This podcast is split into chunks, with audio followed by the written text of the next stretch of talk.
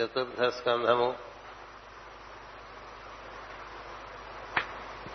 పరమ పవిత్రమైనటువంటి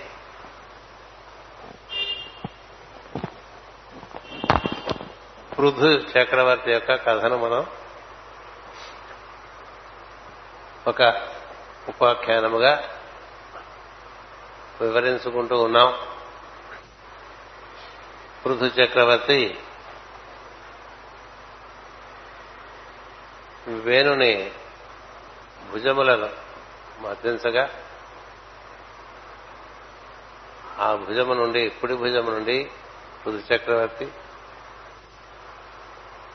ఎడమ భుజము నుండి అర్చి అనేటువంటి అదే సరిసమానమైనటువంటి దివ్య గుణములు కలిగినటువంటి స్త్రీ వారి జన్మించడం జరిగింది.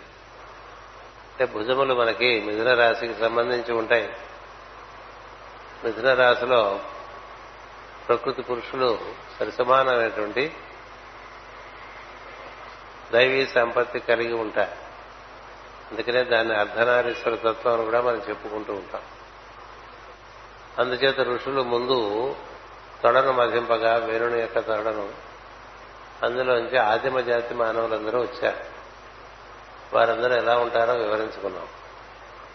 అటుపైన కొంచెం తగ్గించండి. భుజములను మధించడం చేత పృథు చక్రవర్తి ఆమె ఆయనతో సరసమానటువంటి గుణములు కలిగినటువంటి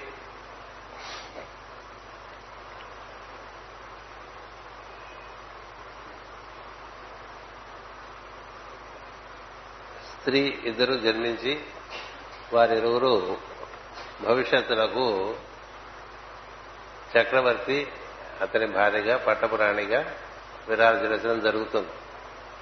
ఇక్కడ మనం తెలుసుకోవాల్సిన ఒక ముఖ్యమైన విషయం ఏమిటంటే భగవత్ సృష్టి దిగి వస్తున్నప్పుడు మొట్టమొదటిగా మనకి ప్రజాపతులు మనవులు వీరు కథ.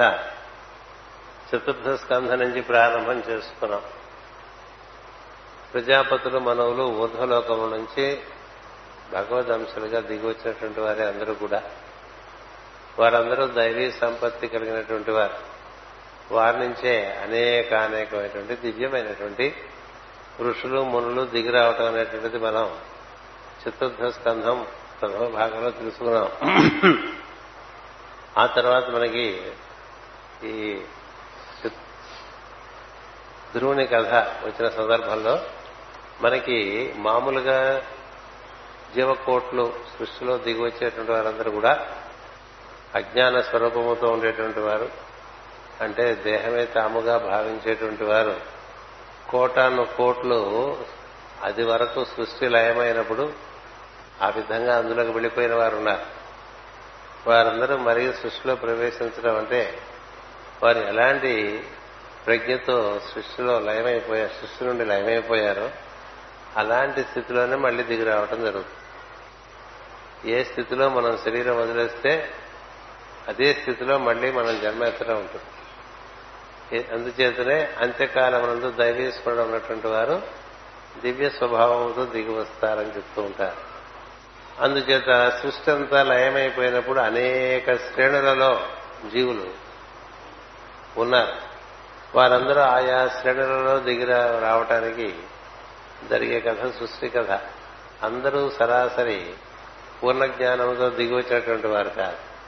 మనం మొట్టమొదటి నుంచి ఈ కథ అవగాహన చేసుకుంటే చతుర్ముఖ బ్రహ్మము నారాయణ యొక్క దివ్య స్వరూపమే రూపు కట్టుకుంటే ఆయన నుంచి వ్యక్తమైనటువంటి వాడు చతుర్ముఖ బ్రహ్మ. ఆయన నుంచి వ్యక్తమైనటువంటి వారు పరమసిద్ధులైనటువంటి సనక సందనాది మునీశ్వరుడు. వారు పరబ్రహ్మంతో సరిసమానమైనటువంటి ప్రజ్ఞ కలిగినటువంటి వారు. అటుపైన దిగి వచ్చినటువంటి వారు రుద్రుడు.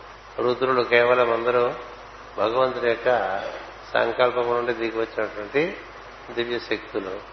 అటుపైన రుద్రుల తర్వాత మనకు దిగి వచ్చినటువంటి వారు దిగి వచ్చినటువంటిది వాంగ్మయము.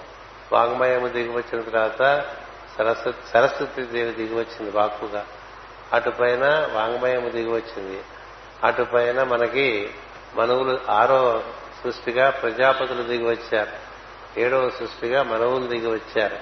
ఈ ప్రజాపతులు మనవుల ద్వారా ఈ సృష్టి అంతా కూడా దివ్యమైనటువంటి ప్రజ్ఞలు కలిగిన వారందరూ దిగిరావడం అనేటువంటిది జరుగుతూ వచ్చింది. అంటే ఒక పక్క మనకి సృష్టిలో దివ్యత్వముతో కూడినటువంటి మానవులు కూడా ఉన్నారు అనేటువంటిది ఒకటి అది క్రమంగా ఈ దివ్యత్వంతో కూడిన మానవులు ఉండగా ఈ నిమి చక్రవర్తి యొక్క వేణుని యొక్క తొడను మదించినప్పుడు తొడంటే మనలో ఉండేటువంటి మూలాధారము కన్నా దిగువ భాగం అది. అది కేవలము పశుప్రాయమైనటువంటి భావము తప్ప అంతకు మించినటువంటి ప్రజ్ఞ కలిగిన వారు కారు. అలాంటి వారందరూ తొడ నుంచి దిగి వచ్చారనే చెప్పడంలో అర్థం ఏంటంటే జ్యోతిష శాస్త్రంలో తొడను ధను మార్గశీర్ష మాసంతో పోలుస్తా. అందుకని మనకి మార్గశీర్ష మాసము మానవుని శరీరంలో తొడలకు సంకేతం. భుజములు మిథున రాశి జ్యేష్ఠ మాసములకు సంకేతం. ఈ ప్రజ్ఞ ఎలాంటి స్థితిలో ఉన్నది అని తెలియటానికి మనకి కొలతలు ఇస్తారు. అంచేత ఈ మానవులందరూ కూడా ఆదిమ మానవులు అంటే కేవలము ఏ విధమైనటువంటి ప్రజ్ఞాపాఠము లేక శరీర పోషణమే సర్వస్వము అనేటువంటి మృగతల్యంగా పుట్టినటువంటి మానవులు ఉన్నారు. వాళ్ళందరూ మిగతా మృగముల వలననే కొండ గుహల్లో అక్కడ ఉంటూ ఉంటారు. కొంత కురూపులుగా ఉంటూ ఉంటారు. వారి ఎందు ఏ కాంతి ఏ ఆకర్షణ ఉండదు. అలాంటి వారు ఒకరు అలా వారు కోటాను కోట్లు వారు దిగి వచ్చారు. ఈ ఈ దివ్యలోకముల నుంచి దిగి వచ్చినటువంటి వారు ఈ అధోలోకములో ఏర్పడినటువంటి వారు వీరందరి సమ్మిశ్రమముగా కాలగతిలో మానవులు అనేక శ్రేణుల్లో ఏర్పడతారు. అందుకని ఈ ఒకే మానవ జాతి ఏడు శ్రేణులలో ఉందని చెప్తారు. ఒకే మానవ జాతి. ఏడు శ్రేణులలో ఉందని చెప్తారు. అంటే సహస్రారమునందు వసించేటువంటి మానవులు ఉన్నారు. ఆజ్ఞా కేంద్రమునందు వసించి ఉండేటువంటి మానవులు ఉన్నారు. వారిని తపోజనులు అంటారు. సహస్రారమునందు ఉండేటువంటి వాళ్ళని సత్యలోక వాసులు అంటారు. సత్యలోకం అంటాం తపోలోకం అంటాం. అటుపైన మహర్లోక వాసులు ఉంటారు. వాడు మహత్తు ఎందు అంటే మహత్తరందు ఉండటం అంటే గుణములను అధిష్ఠించి పరతత్వంతో అనుసంధానం చెంది ఇటు లోకానికి అటు పరములకు రెండింటికి చెంది ఉండేట్టుగా మహత్తులో ఉండేటువంటి మహర్లోకంలో వాడు ఉంటారు. అటుపైన హృదయమునందు హృదయము చేరినటువంటి ప్రజ్ఞ కలిగిన వారు ఉంటారు. అంటే తోటి జీవుల ఎందు సానుభూతి దయ. ఇటువంటివి కలిగినటువంటి వారు. అటుపైన మనకి మణిపూరకమునందు స్వాధిష్టానమునందు మూలాధారమునందు కేవలము స్వార్థపరులైనటువంటి జీవులు ఉంటారు. అంతకన్నా ఇంకా తక్కువగా కూడా జీవులు ఉంటారు. వారినే ఆదిమ మానవులు అన్నారు. ఇన్ని శ్రేణుల్లో మనకి ఈ జీవులందరూ ఉంటారు. అందుకని కనబట్టడానికి ఒకటే మానవ జాతి కావచ్చు. పురుషులందు పుణ్యపురుషుడు వేరయ విశ్వదాభిరామ వినరవేమ అన్నట్లు అందరూ పురుషుల్లా కనిపించినా వారి యొక్క ప్రజ్ఞను బట్టి శ్రేణులు ఉన్నాయి. అట్లా రెండు శ్రేణులుగా ఒకటి దివ్యలోకం నుండి దిగి ప్రజ్ఞలకి ఒక మార్గము.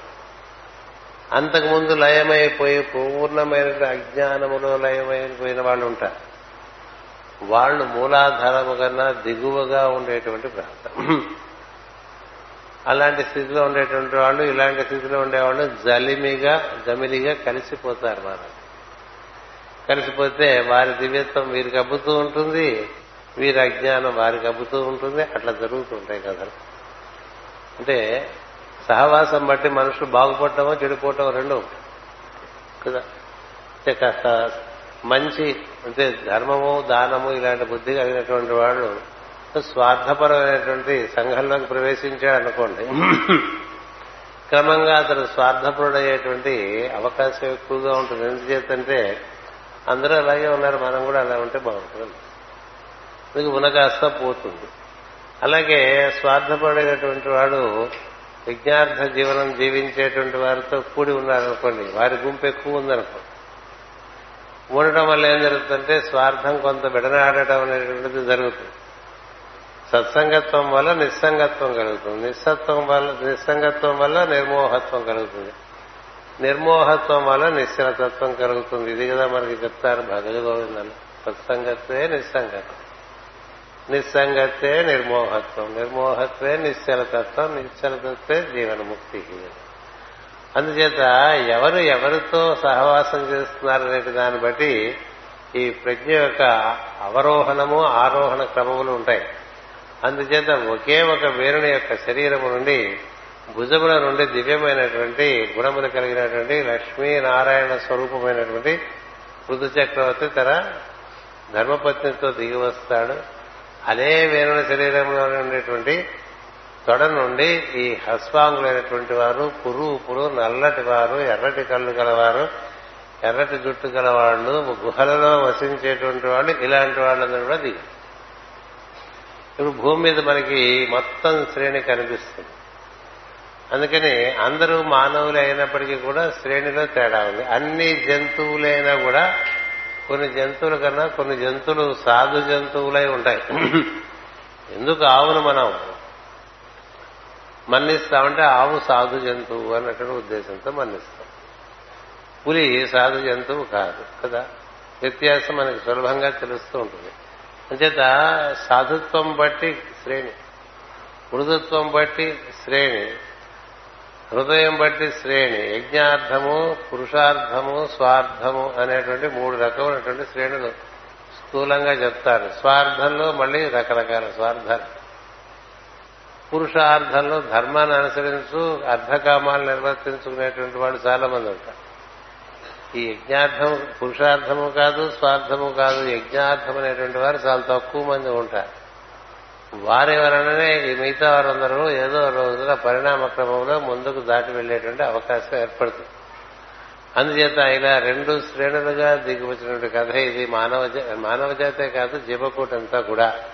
దిగువస్తున్న సందర్భంలో ఈ మానవ జాతి ఇట్లా రెండు శ్రేణులుగా రెండు పాయలుగా దిగవచ్చు ఇది రెండు పాయలుగా ఈ విధంగా దిగిరావడం వల్ల ఇంత వైవిధ్యం ఉంటుంది మానవులు. అంచేత కొన్ని కొన్ని ప్రాంతాల్లో కొంత కొంతమంది కొన్ని కొన్ని రకాలుగా ఉంటూ ఉంటారు. కొన్ని చోట్ల చాలా సాధు ప్రవర్తన కలిగి ఉంటారు. కొన్ని చోట్ల అంత సాధు ప్రవర్తన ఉండదు. కొన్ని చోట్ల ఎక్కువ పరహితం ఉంటుంది కొన్ని చోట్ల పరహితం తక్కువగా ఉంటుంది. కొన్ని చోట్ల ఎదుటి వారిని హింసించడం కానీ లేకపోతే వారిని వాడి ప్రాణములు తీయటం కానీ ఏమాత్రం ఆలోచించకుండా తీసేటువంటి వారు చాలా మంది ఉన్నారు ప్రపంచంలో కదా? అక్కడి నుంచి ఎక్కడ ప్రాణం ఆ విధంగా సంహరింపబడ్డదో విన్నప్పుడల్లా హృదయమునందు కలత చెందేటువంటి సున్నిత హృదయాలు కూడా ఉన్నారు. ఇక్కడి నుంచి అక్కడ వరకు శ్రేణి ఉంటుంది. అలాంటి శ్రేణి ఉన్నటువంటి సృష్టి ఒకటి ఏర్పడింది ఈ సమయంలో మనకి తెలుసుకోవాలి. భాగవతంలో ఈ ఘట్టం వచ్చినప్పుడు. అందుచేత అలాంటి రెండు శ్రేణులు రెండు రకములుగా దిగి రావడం జరిగి వీరందరి మధ్య పరస్పరత్వం వల్ల ఇప్పుడు మనం చూడండి ట్రైబల్స్ అందరినీ మనం ఆదరిస్తాం. వారు మన నాగరికతలోకి వస్తూ ఉంటారు వారు నాగరికత నేర్చుకుంటూ ఉంటారు.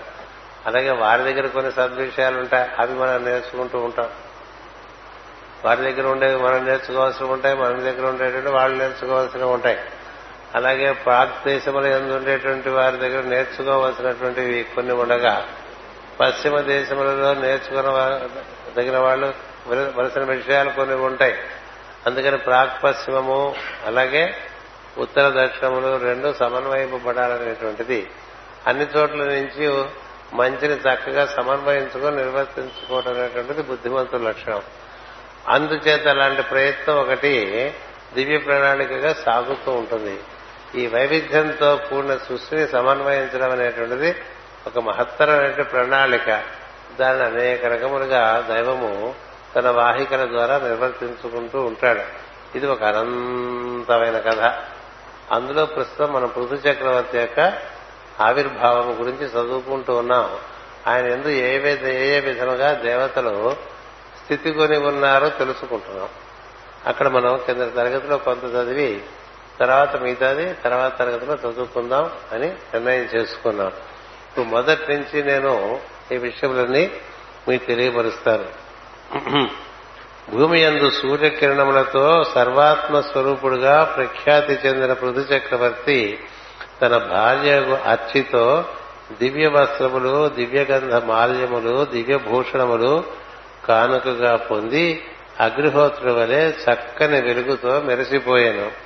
ఇతడు చెప్పబడిన వస్త్రమాల విభూషణములు గంధ గంధము దివ్యములు భౌతికములు కావు. సూర్యకిరణముల నుండి వెలువడిన సంపదలు. సూర్యకిరణముల నుంచి ఏర్పడినటువంటి సంపదలు మనలో బాగా పెరుగుతుంటే మనలో సూర్యకాంతితో సరిసమానమైనటువంటి కారణ శరీరం ఒకటి ఏర్పడుతుంది. దాన్ని వజ్ర శరీరం అని కూడా అంటారు. అది పొందినటువంటి వాడు పొందినటువంటి మానవుడు కృతకృత్యుడైనట్లే. ఆ శరీరము మన హనుమంతుడు ఆ విధంగా శరీరాన్ని పొందినటువంటి వాడు. వజ్రాంగ శరీరం అంటారు. అందుకనే బజరంగ భయ అని కూడా అంటారని చాలాసార్లు చెప్పుకుంటూ ఉంటాం. మహాత్ములందరూ కూడా ఈ స్థూల శరీరం ఆధారంగా సూక్ష్మ శరీరాన్ని నిర్మాణం చేసుకుంటారు. అది బంగారు కాంతితో ఉంటుంది. ఆ బంగారు కాంతి శరీరం ఆధారంగా వజ్ర శరీరాన్ని నిర్మాణం చేసుకుంటారు. అది సూర్యకిరణముల కాంతితో ఉంటుంది. ఇప్పుడు ఈ పృథు చక్రవర్తి అనేటువంటి ఈ జీవి దిగి వచ్చినప్పుడు సూర్యకిరణములే తన శరీరముగా ఏర్పాటు చేసుకుంటూ వచ్చాడు కాబట్టి అది ముందు కారణ శరీరం ఏర్పడింది. కానీ కారణ శరీరము దివ్య శరీరం అది. అందుచేత ఆ పైన కారణ శరీరానికి కన్నా పైన ఇంకా అప్పటికప్పుడు అణువులు కట్టుకుని శరీరం నిర్మాణం చేసుకోగలిగినటువంటి ఒక స్థితి ఉన్నది. అలాంటి వారిని నిర్మాణకాయులు అంటారు. నిర్మాణకాయలు. పరమ గురువు అయినటువంటి మైత్రేయుడు మరువు దేవాపి వారు నిర్మాణకాయలు. వారు అప్పటికప్పుడు ఎక్కడైనా సరే సంకల్పం మాత్రం చేత అలా శరీరం కట్టుకుని దేదీప్యమానంగా మనకి ఏడు అడుగుల రూపంతో ఆజానుబాహులే అపరిమితమైన అందంతో వారు గోచరిస్తూ ఉంటారు. మాసరికి గారికి అలా దర్శనమిచ్చారు పరమ గురువు దేవాడు అలా అణువును కట్టుకుని ఎదురుగా నిలబడ్డారు. అణువులు కట్టుకుని గొడవ గోడలోంచి లోపలికి వచ్చేసారు అణువులు కట్టుకుని మంచం మధ్యలోంచి నడుచుకుంటూ వచ్చేసారు ఇట్లా అణువులు నిర్మాణం చేసుకుని దేహాన్ని ఏర్పాటు చేసుకోవడం అనేటువంటి వారిని మనం మనకి ఆదర్శవంతంగా పెట్టుకున్నాం. అంటే మనకి మరువు మైత్రేయుడు దేవాపి మనం వారి ముగ్గురిని చిత్రపటములు చూస్తే మనకు తెలియవలసింది ఏంటంటే వారు మనకి ఆరాధ్యులు ఆదర్శమూర్తులు. కారణం ఏమిటంటే వారు అవసరాన్ని బట్టి అప్పటికప్పుడు శరీరములు కట్టుకునేగలిగేటువంటి స్థితి. అక్కడి నుంచి ఇంకా దేహములు ఉన్నాయి. వజ్ర శరీరము ఏర్పాటు చేసుకోగలరు. బంగారు శరీరం ఏర్పాటు చేసుకోగలరు. స్థూలమైనటువంటి శరీరం ఏర్పాటు చేసుకోగలరు. ఇలాంటి వారందరినీ ధర్మకాయలు అంటారు. ధర్మమే వారి శరీరంగా ఉంది. ధర్మకాయలని నిర్మాణకాయలని వజ్ర శరీరులని సూక్ష్మ శరీరులని భౌతికమైన శరీరాన్ని ఇలా మనకి ఎన్నో మనకి శాస్త్రం చెప్తూ ఉంటుంది. కేవలం ఈ భౌతికములో ఇవన్నీ ఇమిడి ఉన్నాయి. ఏ విధంగా పాలలో వెన్న నెయ్యి ఇమిడి ఉన్నాయో అలా ఒక దాని లోపల ఒకటి ఓ దారి లోపల ఒకటి ఓ దారి లోపల ఒకటి ఇమిడి ఉంటాయి. దాన్ని చక్కగా మనం పాల నుంచి వెన్నను తయారు చేసుకున్నట్లుగా శరీరాన్ని తయారు చేసుకోవాలి. వెన్న నుంచి నెయ్యిని తయారు చేసుకున్నట్లుగా శరీరాన్ని తయారు చేసుకోవాలి. దానికి ఈ శరీరాన్ని చక్కగా అగ్ని చేత వాయువు చేత మధించాలి. అగ్ని వాయువు. అందుకే ప్రాణాయామం. ప్రాణాయామమునందు వాయువు చక్కగా నిర్వర్తింపబడి అగ్ని పుడుతుంది. అగ్ని వల్ల మనలో ఉండేటువంటి అగ్ని అంతా కూడా సమీకరణం చెంది అది చక్కగా కుండలిని అగ్నిగా తయారయ్యి శరీరమునందు ఉండేటువంటి అణువులన్నింటినీ పరిశుద్ధ పరిశుద్ధం చేసి ఒక తేజోమయమైనటువంటి రూపంలో మన శరీరం లోపల మనకి దర్శనం ఇస్తుంది దాన్ని మనం పెంపొందించుకుంటూ ఉండాలి. అందుకు ఆరాధన. అంతేగాని అరగంట ఆరాధన చేస్తే మూడు గంటలు నిద్రపోయే వాళ్ళకి వాళ్ళ శరీర ధారణమే శరీరం అందే భౌతిక శరీరం అందే ఎక్కువ ఉన్నటువంటి వాళ్ళు తప్ప సూక్ష్మ శరీర నిర్మాణం చేసుకుందాం అనుకునేటువంటి వారికి ఎంతో సూర్యుని యొక్క ఆరాధన సూర్యకిరణములు వారిలోకి బాగా ప్రవేశించేట్టుగా ప్రయత్నం చేసుకోవాలి. అలా మనం ఏర్పాటు చేసుకోవాలి. అంచేత సూర్యకిరణాలు చూస్తే మనం దాక్కునేట్టుగా ఉండదు. సూర్యకిరణములలో ప్రజ్ఞ ఉన్నది ప్రాణము ఉన్నది రెండు ఉన్నాయి. అంతేకాదు వానికి మనం ఎంత చక్కగా ఉదయము సాయంత్రం మనం వానికి ఆ కిరణములకు ఉన్ముఖమై వాటిని మనలోకి ఆవాహనం చేసుకునే విధానం తెలిస్తే మనలోని అణువులు చక్కగా పునర్నిర్మాణం చేయబడుతూ ఉంటాయి. యోగంలో కూడా చేయబడేటువంటిది అదే. మాస్టర్ సిరివి గారు కూడా చేసి పెడతానన్నది అదే. శరీరంలో ఉండేటువంటి కణములన్నింటినీ ఆ కణములన్నింటినీ కూడా పరిశుద్ధి చేసి వాటికి పునర్నిర్మాణం కావించి సూక్ష్మ శరీరాన్ని నేను ఏర్పాటు చేస్తాను. నువ్వు పొద్దున సాయంత్రం క్రమం తప్పకుండా కూర్చోని యోగ విద్య. అంచేత ఇక్కడ దిగి వచ్చినటువంటి వారికి ఉంటుంది ఎక్కి వెళ్ళే వాళ్ళ కథ ఒకటి ఉంటుంది రెండు కథలు ఉంటాయి. తెలుసుకోవాలి.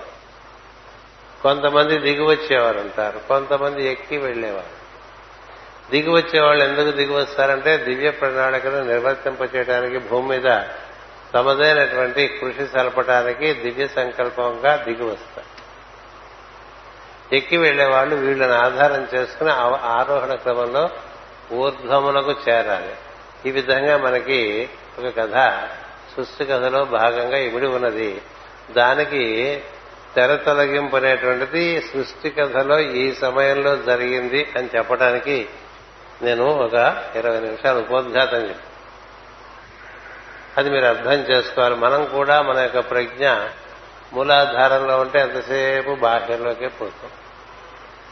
అది స్వాధిష్టానంలో ఉంటే ఆవేశ కావేశములలో రాగద్వేషములలో కామక్రోధములు లోభమోహములు మతమాశ్చర్యములు ఇలాంటి అరిషడ్ వర్గాల్లో తిరుగుతూ ఉంటుంది మన ప్రజ్ఞ.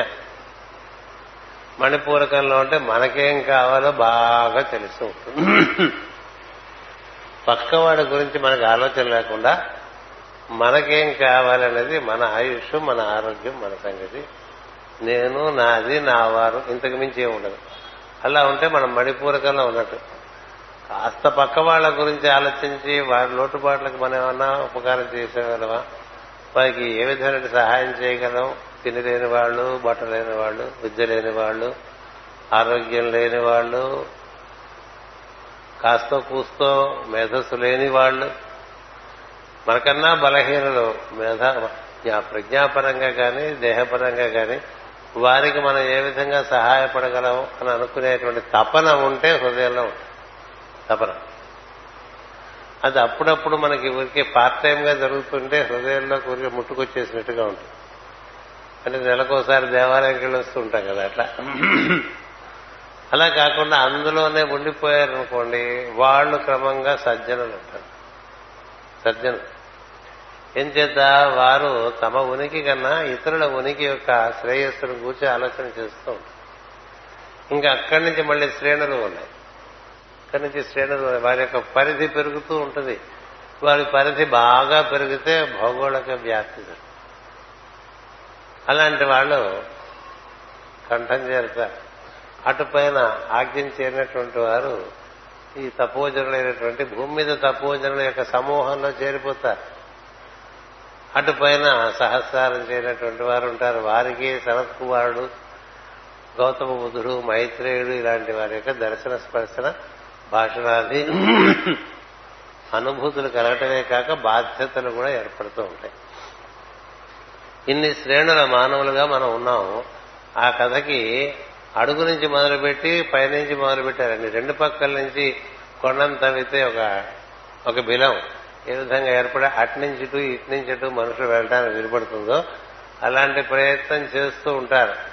అలాంటి బిలముగా ఏర్పడినటువంటి వారే సృష్టి ఎందు యోగులు వారే పరమ గురువు అంటే వారు ఏంటంటే ఊర్ధ్వలోకముల నుంచి ప్రజ్ఞను భూమి మీదకి అవతరింపజేస్తూ ఉంటారు. వారి యొక్క ప్రార్థన ద్వారా ధ్యానము ద్వారా దివ్య కార్యముల ద్వారా వారి వారందరూ ఈ ఊర్ధ్వలోకంలోని ప్రజ్ఞంతా కూడా భూమి మీదకి అవతరింపజేస్తూ ఉంటారు. అందుకు చేస్తారు దైవారాధన. వారి కోసం దైవారాధన కాదు అలా మనంతా కలిసి ఓమని పలికేవాళ్ళం పలికితే ఒక సొరంగంలాగా ఏర్పడిపోయి ఆకాశంలోకి మనం మళ్ళీ గాలి పీల్చుకునే లోపల అక్కడి నుంచి దివ్య ప్రజ్ఞ భూమికి అవతరిస్తుంది. ఇలా దర్శనాలు అవుతాయి. వారి పని అది అందుకని ఓంకారమే ప్రధానంగా చేసుకున్నటువంటి వాళ్ళు చాలా మంది అలా ఓంకారం చేస్తూ ఆరాధన చేస్తూ దివ్య ప్రజ్ఞను భూమి మీదకి అవతరింపు చేస్తూ ఉంటారు ఒకటి. భూమి మీద జ్ఞానాజ్ఞానములలో పడి ఉన్నటువంటి వారిని ఊర్ధ్వగతికి చేర్పడానికి ఒక ప్రయత్నం. రెండు ప్రయత్నములు వారి ఎందు ఉండేటువంటి ఊర్ధ్వ అధోలోకముల యొక్క ప్రయాణము వారి ఎందు అనాయాసంగా సాగుతూ ఉంటుంది కాబట్టి వారు అధోలోకంలోకి చేరగలరు ఊర్ధ్వలోకములలోకి చేరగలరు. ఇక్కడ విషయాలు అక్కడ చెప్పగలరు. అక్కడి నుంచి కలిసినటువంటి ఉపాయములు తీసుకుని ఇక్కడికి రాగలరు. వారు నారదుని యొక్క పరంపర అంతా అంటే పై లోకములకు వెళ్ళి ఈ లోకములలో ఉండేటువంటి మనుషుల యొక్క బాధలన్నీ చెప్తారు మరి వీళ్ళకి ఏది పరిష్కారం? ఏమన్నా కొంత సులువు కల్పిస్తావా అని అడిగొస్తారనమాట ఆర్బిట్రేషన్ దైవంతో దైవానికేమో మానవుల ప్రతినిధులుగా వీరి యొక్క కష్ట సుఖాలు వారికి ఉండేటువంటి పరిమితులు ఇవన్నీ తెలియపరుస్తాయి. అట్నుంచి ఉపాయాలు తీసుకొచ్చి ఇటుపక్క ఏవో కార్యక్రమాలు చేస్తుంటారు వీరందరి ఉన్నతి కోసం. అలాగే ఇటుపక్క ఉన్నటువంటి వారికి దైవీ విభూతులు దైవ మహిమ దైవం యొక్క శక్తి జ్ఞానము వ్యాపకత్వము ఇవన్నీ తెలియపరచడానికి దైవమును గూర్చి బోధ చేస్తూ వీరిని ఊర్ధ్వగతికి తీసుకెళ్ళడానికి ప్రయత్నం చేస్తూ ఉంటారు. అది ఒక యోగి చేసేటువంటి పని. ఊర్ధ్వలోకం నుంచి దివ్య ప్రజ్ఞను భూమికి అవతరింపజేస్తుండటం. భూలోకమందు ఉండేటువంటి జీవులను ఊర్ధ్వలోకములలోకి ప్రవేశింపజేయడానికి తనదైనటువంటి ప్రయత్నం తాను నిర్లిప్తంగా చేస్తూ ఉంటాం వ్యామోహపడకుండా ఈ రెండు పనులు చేసేటువంటి వాళ్ళు యోగులు. వీరే ఊర్ధ్వలోకములకు అధోలోకములకు మధ్య సంధానకర్తలుగా ఉంటారు. కొంతమంది అటు వెళ్ళిపోయిన వాళ్ళు ఉంటారు. కొంతమంది ఇటు ఉండిపోయిన వాళ్ళు ఉంటారు. ఈ ఉండిపోయిన వాళ్ళకి ఆ పైన ఉండే వాళ్ళకి అనుసంధానకర్తలుగా ఉండేటువంటి వారు యోగులు. అందుకనే శ్రీకృష్ణుడు అర్జునుడికి యోగి భవ అర్జున అన్నాడు. నువ్వు యోగి అయితే నాబోటి వాడు అందించేటువంటి ప్రణాళికను నువ్వు నిర్వర్తించవచ్చు భూమి మీద. అలాగే భూమి మీద ఉండే జనులను ఊర్ధగతికి చేర్చవచ్చు అని చెప్తాను ఇలాంటి కథ ఒకటి ఇక్కడ మనకి సృష్టి కథలో ప్రారంభమైంది. అది చెప్పడానికి చెప్తున్నాను. కుబేరుడు అతనికి బంగారముతో చేయబడిన వీర సింహాసనము నసంగనం. వరుణుడు జలకణముల ప్రసారములతో నిన్న పూర్ణచంద్రుని వంటి తెల్ల గొడుగు పట్టెను వాయువు నిర్మలమైన చామరములను వీచెను. ధర్ముడు విమలమైన కీర్తితో అల్లబడిన పుష్పమాలికనిచ్చెను. ఇంద్రుడు కిరీటము పెట్టెను. యముడు సకల జనులను నియమించినట్టు దండమునిచ్చెను. బ్రహ్మ వేదమయమైన కవచమిచ్చెను. సరస్వతి స్వచ్ఛమైన హారమిచ్చాను.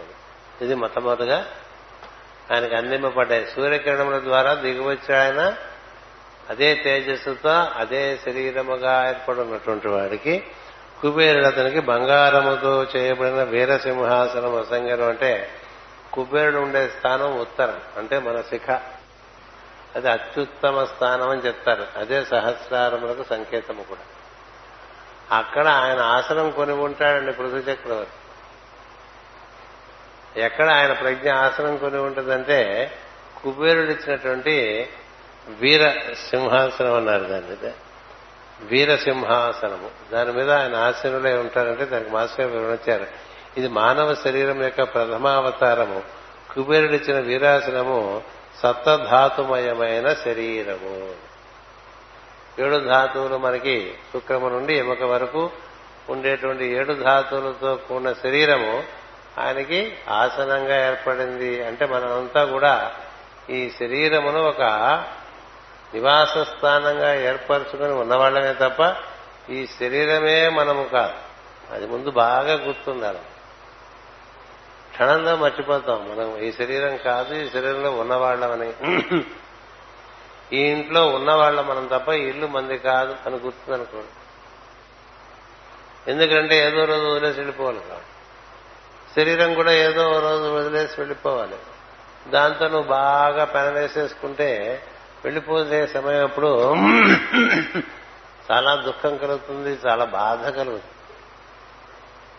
అది ఎంత బాధ అంటే చెప్తూ ఉంటాను అప్పుడప్పుడు లక్ష తేళ్ళు ఒక్కసారి కుడితే ఎట్లా ఉంటుందో అట్లా ఉంటుందని రాశారు పురాణాలు ఎవరిని కుట్టలేదు ఇంతవరకు లక్ష తేళ్ళు ఎందుకంటే కుట్టి కుడితే ఎట్లా ఉంటుంది ఆలోచించుకుంటే అలా ఉంటుంది శరీరమే తామనుకుని బతికేటువంటి వారికి ఎందుకని ఇది అందులో ఇరుక్కుపోయింది. దీన్ని అందులోంచి ఎముడు పాశంతో బయటికి తీసుకున్నప్పుడు శరీరంలో ఇమిడిపోయినటువంటి వాడిని బయటికి తీయడం మంచి విషయం కాదండి. ఇప్పుడు చూడండి మనకి మ్యాన్ హోల్స్లో పడిపోతున్నారు అందరూ. ఇది కూడా ఒక మ్యాన్ హోలే. కదా? మరి ఈ మ్యాన్ హోల్లో పడిపోయాం కదా? పడిపోయి ఈ మురుగులో పడిపోయాం. ఈ మురుగులో మనం ఉన్నాము కూర్చున్నవాడు ఇందులోంచి బయటికి వచ్చి ఎలా ఉండాలో చూస్తాడండి. ఇందులోంచి బయటకు వచ్చి ఇది ఆధారంగా ఎలాగో పనిచేయాలో తెలిసినటువంటి వాడు యోగి. ఇందులోనే ఉండిపోయి ఏమీ చేయలేక బాధపడుతున్నటువంటి వాడు సామాన్య మానవుడు. అందుచేత ఈ సప్తధాతుమయమైన శరీరము నాకు ఆసనమే తప్ప నేను అది కాదు అని తెలిసి ఉండాలి. ఏం చేద్దంటే మనం తల్లి గర్భంలోకి ప్రవేశించినప్పుడు శుక్రకడముగా ప్రవేశిస్తాం. శోణితముతో కూడినప్పుడు క్రమంగా అక్కడి నుంచి మిగతా ధాతువులన్నీ కూడా తల్లి యొక్క శరీరం నుంచి మన ఆధారం చేసుకుని తల్లి శరీరంలో ఉండే ధాతువులన్నీ పోగేసుకుంటాం. అందుకని ఒక్కటి తండ్రి నుంచి దిగి వస్తే ఆరు ధాతువులు తల్లి శరీరం నుంచి పోగేసుకుని క్రమంగా లోపల కట్టుకుంటూ వస్తాం శరీరం. కట్టుకుంటూ వచ్చేప్పుడు ఏం చేస్తాడు? మన చుట్టూ కట్టుకుంటాం కాబట్టి మన లోపల ఉండిపోతాం. మనం ఇలా చుట్టూ ఇటుకలు పేర్చుకుంటూ ఇల్లు కట్టేసాం అనుకోండి. ఇలా వరుసగా ఇటు పక్క ఇటుకలు పేర్చాం ఈ పక్క ఇటుకలు పేర్చాం. నాలుగు పక్కల మన చేతులకు అంతేంత వరకు ఇటుకలు పేర్చేస్తే అందులోంచి బయటకు ఎట్లా వస్తామండి? నీ చేతికి అంతేంత వరకు నువ్వు ఇటుక పెట్టేస్తే అందులోంచి నువ్వు బయటకు ఎట్లా వస్తావు? రాలేవు కదా. అందుచేత ఇలా లోపలికి ప్రవేశించిన ప్రతివాడు బయటికి వెళ్ళే మార్గం ముందు తెలుసుకోవాలి. ఆ బయటికి వెళ్ళే మార్గమే మనకి పురంజనోపాఖ్యానంగా చెప్పుకుంటూ ఉంటాం. ఈ బయటికి వెళ్ళే మార్గం తెలియకుండా లోపల ఉండిపోయాం అనుకోండి ఇబ్బంది పడదు ఇక్కడ పృథు చక్రవర్తి అలాంటి వాడు కాదు దిగి వచ్చిన వాడు కదా. అందుకని ఇది ఆధారంగా అతను శరీరం యొక్క ప్రథమ అవతారం. ఇక్కడ కుబేరుడిచ్చిన విరా వీరాసనం సప్తధాతుమయమైన శరీరము. వరుణుడిచ్చిన తెల్లటి గొడుగు శిరస్సు. వాయువిచ్చిన చామరము శ్వాస. ధర్ముడిచ్చిన కీర్తిమయమగు పుష్పమాలిక సకల ధర్మములతో కూడిన ధర్మశాస్త్రము. ఇంద్రుడిచ్చిన కిరీటము జ్ఞానేంద్రియములతో కూడిన ఇంద్రగ్రంథి అనబడు శిఖ. యముడిచ్చిన దండము వెన్నెముక. బ్రహ్మ ఇచ్చిన కవచము అస్థిపంజరము నిమిచ్చిన గుండె. ఊపిరితిత్తులు మునగ జీవనాధారములు. ఇది వేదమయమైన కవచము. కనుక ప్రాణశక్తి ఉచ్ఛ్వాస నిశ్వాస ప్రాణశక్తి ప్రణవశక్తి ఉచ్ఛ్వాస నిశ్వాసాత్మకమైన హంసగా నేర్పడి కవచముగా పనిచేసినది. వాణి అనగా వాక్కు. ఆమె ఇచ్చిన ఆహారము ఆకార అకారాది క్షకారాంతమైన అక్షరముల యొక్క ఉచ్చారణ శక్తి అన్నారు ఇది బాగా మనం మన ఎందు స్థాపితం చేసుకుంటే చాలాసార్లు మనకు వచ్చింది. మానవ శరీరాన్ని గురించి చెప్తున్నాడు ఒక్కొక్కసారి ఒక్కొక్క రకంగా మనలోని దేవతలను దర్శింప చేస్తూ ఉంటుంది భాగవతం. అందుచేత మీరు బాగా గుర్తుపెట్టుకోండి మనలో ఉండేటువంటి సప్తధాతుమైనటువంటి శరీరం కుబేరుడు ఇచ్చాడని గుర్తు ఉంచు కుబేరుడు ఏర్పాటు చేశాడని గుర్తు ఉంచుకోవాలి. అటుపైన వరుణుడు ఇచ్చినటువంటి తెల్లని కొడుకు మన శిరస్సు. వరుణుడు అంటే మనకి మిత్రావరుణుడు అనేటువంటి అశ్విని దేవత ప్రజ్ఞలో ప్రధానమైన ప్రజ్ఞ. వరుణుడు ఏర్పాటు చేస్తుంటే మిత్రుడు అందులో వసిస్తూ ఉంటాడు. అందుకని శిరస్సు ఏర్పరిచినటువంటి వాడు వరుణ ప్రజ్ఞ అంతా శిరస్సులో ఉన్నట్టుగా మనం గుర్తించాలి. అటు పైన అదే ఆ వరుణుడు వల్లే నోరు ఏర్పడిందని చెప్పి మనం విరాట్ పురుషుడు కథ చదువుకున్నప్పుడు చదువుకున్నాం. అందుచేత వరుణుడిచ్చే తెల్ల గొడుగు శిరస్సు వాయువిచ్చిన చామరము శ్వాస. మరెందుకు శ్వాస ఆడుతుందంటే వాయువును బాగా గుర్తించుకోవాలి నమస్తే వాయువు శ్వాస ఆడటానికి కారణము మన కారణం మనలో ఉండేటువంటి వాయువే. సో వాయువే లేకపోతే శ్వాస లేదు. శ్వాస లేకపోతే ఉచ్ఛ్వాస నిశ్వాస లేదు స్పందనము లేదు హంస శబ్దము లేదు గుండె కొట్టుకోవటం లేదు కవచము ఏం లేదు శరీరానికి. అందుకని వాయువే ప్రత్యక్ష బ్రహ్మము అని చెప్తుంది త్వమేవ ప్రత్యక్షం బ్రహ్మాసి అంటుంది. నమస్తే వాయు త్వమేవ ప్రత్యక్షం బ్రహ్మాసి. త్వామేవ ప్రత్యక్షం బ్రహ్మ వదిష్యామి ఎందుకని ఉన్నదని తెలుసుగానే కనపడదు వాయువు. కదా? పంచభూతాల్లో మీకు ఆకాశం కనిపిస్తుంది. అగ్ని కనిపిస్తుంది. జలం కనిపిస్తుంది. పృథివీ కనిపిస్తుంది. వాయువు కనిపించదు కానీ ఉన్నది. కనిపించకుండా ఉన్నది అనేటువంటిది మనకి వాయువు ఏ విధంగా ఉందో అలాగే కనిపించకుండా ఈ సమస్తము వ్యాప్తి చెందినటువంటి భగవంతుడు అలా ఉన్నాడు అని చెప్తారు. అందుకని ఆయన పరోక్ష బ్రహ్మ ఆయన ప్రత్యక్ష బ్రహ్మ. బ్రహ్మము దైవము అనేది అంతా కూడా పరోక్ష బ్రహ్మ. ఎందుకంటే ఆయన మనం తెలుసుకునే ప్రయత్నం చేస్తే గానీ తెలుసుకోరు. సో ప్రయత్నం చేసుకున్న వారికి తెలుస్తుంది. అలా ప్రయత్నం చేయకుండా తెలుసుకుందాం అనుకుంటే నీలో వాయువు ఉందా లేదా? ఉంది. గాలి పిలుస్తున్నావు గాలి వదులుతున్నావు. దేని వలన? వాయువు వలన. శ్వాస నీకు ఏర్పాటు చేయబడటం వలన. అది నీలో ప్రత్యక్షంగా ఉన్నటువంటి బ్రహ్మము. ముందు దాన్ని అర్థం చేసుకో. కనపడకుండా ఉన్నది ఒకటి తెలుస్తుంది కదా. అట్లా కనబడకుండా మొత్తం వ్యాప్తి చెందినది కూడా తెలుస్తుంది తెలుసుకునే ఉద్దేశం ఉండి. తదనుగుణమైనటువంటి క్రమశిక్షణ మనం అందుకున్నట్లయితే అది తెలియడానికి అవకాశం ఏర్పడుతుంది. అందుచేత శ్వాస వాయువు శ్వాసనిచ్చాడు. ధర్ముడిచ్చిన కీర్తిమయ ఒక పుష్పమాలిక సకల ధర్మములతో కూడిన ధర్మశాస్త్రం అంటే ధర్మం ఎరిగి పుట్టాడండి. మనం పుట్టిన తర్వాత ధర్మం ఎరిగే ప్రయత్నం చేస్తాం. కాబట్టి ఆయనకి మనకి తేడా. కదా? అందుకనే హరి యొక్క ఇరవై యొక్క అవతారములు చెప్తారు. హరి హరి అంశం చెప్పి. హరికళ అని చెప్పి ఇరవై యొక్క అవతారములు చెప్తారు. అందులో ఈ హరి కళ అనేటువంటిది ఋతు చక్రవర్తి ఒక హరికళ అందుచేత ఈ హరికళ మన యందు ఎవరి యందు ధర్మము బాగా నిర్వర్తింపబడుతూ ఉంటుందో వారి యందు కళ పెరుగుతుంది. ధర్మము నిర్వర్తించడం విషయంలో రాముడే మనకు ప్రమాణం ఇంకెంతకన్నా ప్రమాణం దైవమే ఒక ప్రత్యేకంగా ఒక అవతారం ఎత్తాడు మానవుడిగా నీవెలా జీవించాలి అనే విషయం. అంచేత రాముడు ఏ విధంగా ప్రవర్తించాడు అనేటువంటిది ధర్మం. సకల ధర్మములు మానవుని యొక్క చరిత్ర రాముని యొక్క చరిత్రము చరిత్రమునందు ఉన్నది చరిత్రం అంటే నడవడిక. ఆ నడవడికని ఆధారంగా మనం అది కొలబద్ధంగా పెట్టగాలి పెట్టుకోవాలి. ఇలా ఉంటే రాముడు ఏం చేస్తాడు? కృష్ణుడు ఆరాధ్య దైవము రాముడు ఆదర్శ దైవం ఈయన ఆదర్శనీయుడు ఆయన ఆరాధనీయుడు ఎందుకంటే కృష్ణుడిలాగా ఎవరు చేయలేరు. అది అతి మానుషమైనటువంటి దివ్య ప్రజ్ఞ. రాముడు మానవుడు చేయగలిగినవన్నీ చేశాడు.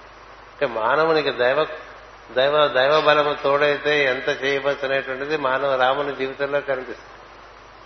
తాను మానవుడుగానే నివర్తించాడు. అందుకని అలాంటి ధర్మమును మనం బాగా ఆచరిస్తున్నాం అనుకోండి మనకు ధర్మం యొక్క కళ చక్కగా పెరుగుతూ ఉంటుంది. అది కీర్తిమయమగు పుష్పమాలిక అన్నారు.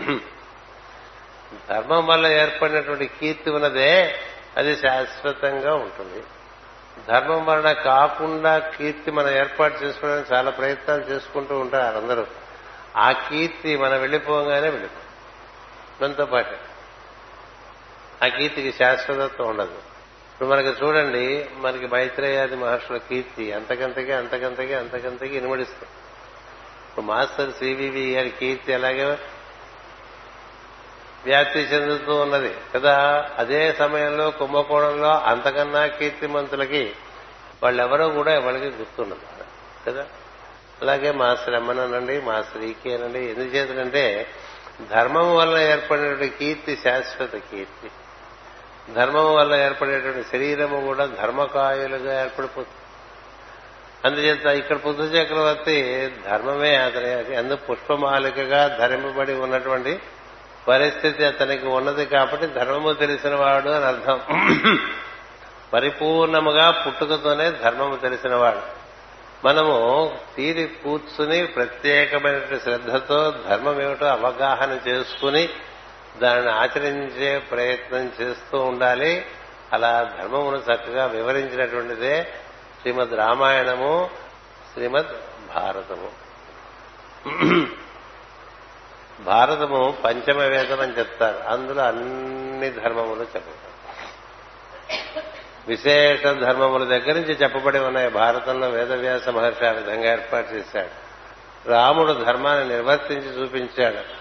అందుచేత ధర్మం తెలియాలంటే భారతీయమైనటువంటి ఇతిహాసములలోనే ఈ ధర్మం దొరుకుతుంది. మిగతా వారికి ధర్మం తెలియదు. సందేహం లేదు. అందుచేత అలాంటి ధర్మమును తన యొక్క పుష్పమాలికగా ధరించి దిగి వచ్చినటువంటి వాడు పృథు చక్రవర్తి అనేటువంటి విషయం మనం గుర్తుపెట్టుకోవాలి. ఇంద్రుడు ఇచ్చిన కిరీటము జ్ఞానేంద్రియములతో కూడిన ఇంద్రగ్రంథి అనబడు శిఖ అన్నారు.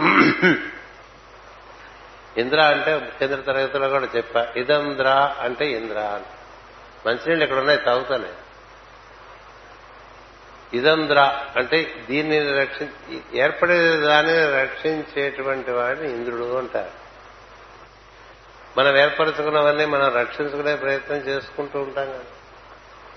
బాగా రక్షించుకోవాలంటే మనకి కన్ను బాగా ఉండాలి చెవి బాగా ఉండాలి. కదా?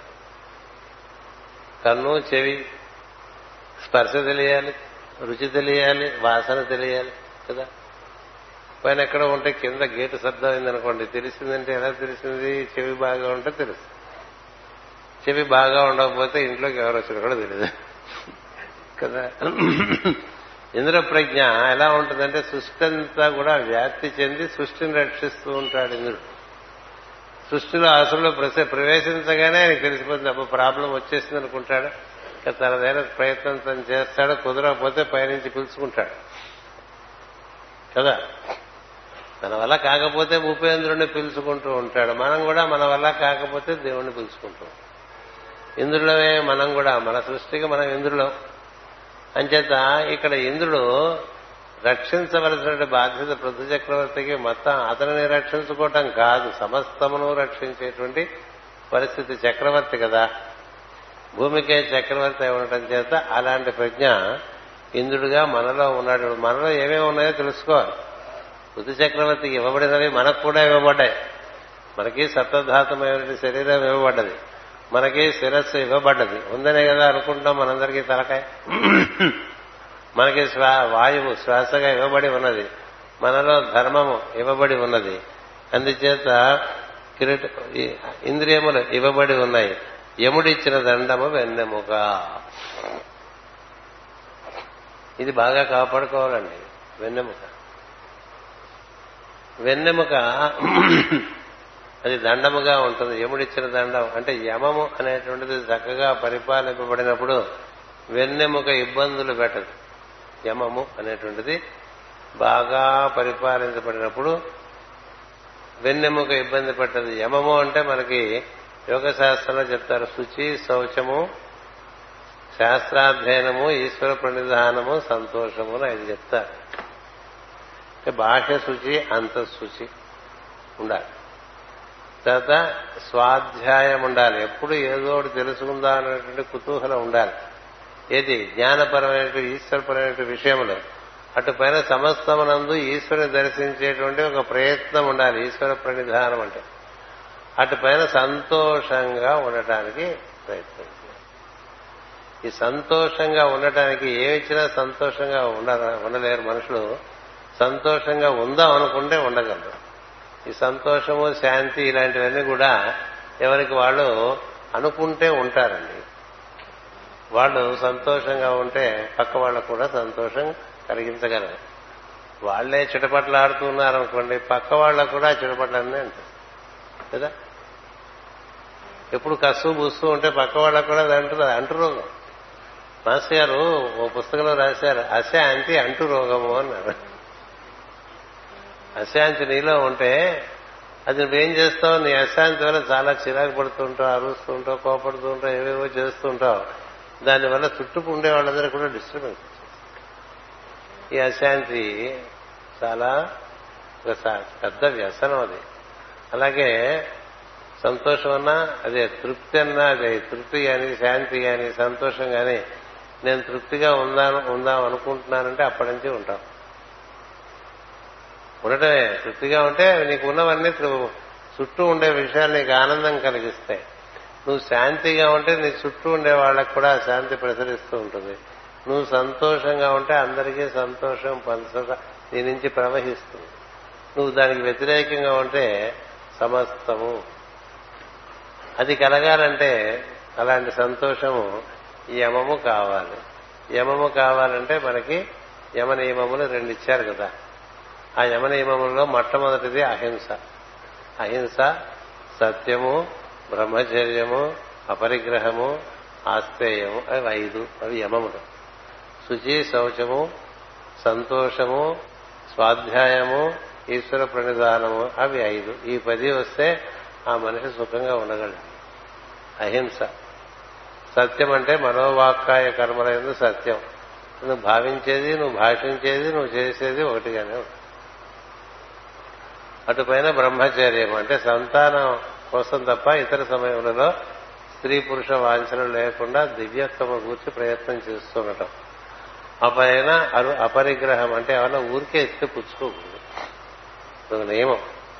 వారికి ఏదైనా నువ్వు చేసి పెట్టి ఉంటే అలాంటి వారు నీకు ఏదైనా ఇతోధికంగా కృతజ్ఞత భావంతో ఇస్తే నువ్వు చేసిన దానికన్నా వారు ఇచ్చేది చాలా తక్కువ విలువైనది అయితే నువ్వు పుచ్చుకోవచ్చు. నీకు పుచ్చుకునేది విలువ నువ్వు ఇచ్చి నువ్వు చేసి పెట్టిన దానికన్నా ఎక్కువగా ఉందనుకోండి అప్పుడు నువ్వు రణబడిపోతావు అందుకని అసలు పుచ్చుకోపోవటమే సుఖం నిర్ణయం చేసుకున్న వాళ్ళు చాలా మంది ఉన్నారు. అపరిగ్రహ వ్రతం నిర్వర్తించి వంద సంవత్సరాలు బతికిన వారు నాకు ఒకరు తెలుసు. మా ఆఫీసులో పనిచేస్తుండేవారు ఆయన సుబ్బారావు గారని. ఆయన పరిపూర్ణంగా నూట ఐదు సంవత్సరములు జీవించారు. ఏ అనారోగ్యం లేకుండా జీవించారు. అనాయాసంగా శరీరం వదిలేశారు. ఆయన ఆయన పెట్టుకున్న ఒకే ఒక దీక్ష అపరిగ్రహము. ఎవరు ఏమిచ్చినా పుచ్చుకోరు. ఏమిచ్చినా పుచ్చుకున్నారు కదా జీతం ఇస్తే జీతం తీసుకునేవారు ఇంక్రిమెంట్ అందరితో పాటు ఇంక్రిమెంట్ ఇస్తే తీసుకున్నారు. ఆయన బాగా పనిచేస్తున్నారు కొంచెం ఎక్కువ ఇస్తారంటే చాలా బాగా కలిసి వచ్చినప్పుడు అందరికీ ఆఫీసులో బట్టలు పెడితే ఆయన బట్టలు పెడితే నాకు వద్దండి నేను నేను దీక్షగా పెట్టుకున్నాను మీరు మరోలా భావించకండి. నేను చేస్తున్న పనికి నాకు ఇవ్వవలసినది మీరు ఇస్తున్నారు అంతకు మించి నాకు. ఎక్కడ ఎన్నడు ఒక్క రూపాయి దాన్ని తీసుకున్నది అనేటువంటిది లేదండి.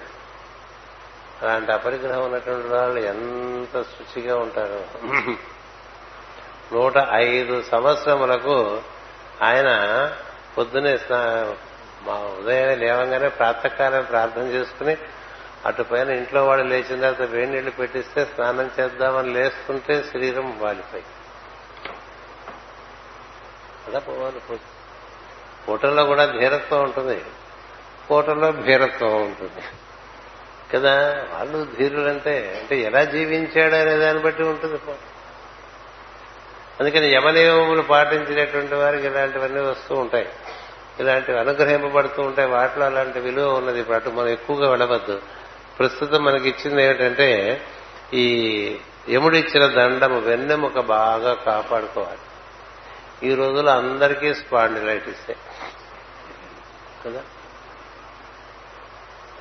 స్పాండిలైటిస్. ఈ పూస జారింది ఆ పూస జారింది. ముప్పై రెండు పూసలో ఏదో ఒకటి జారే ఉంటుంది కదా? కింద జారినవి కొంతమందికి పైన జారినవి కొంతమందికి పక్కకెళ్ళిపోయినవి కొంతమందికి. ఎందుకు ఇలా జరుగుతుందంటే జీవన విధానమే కాదు పూర్వకాలంలో వెన్నెముకలు అంతరా బాధపడిపోయినవేం లేవు కదా?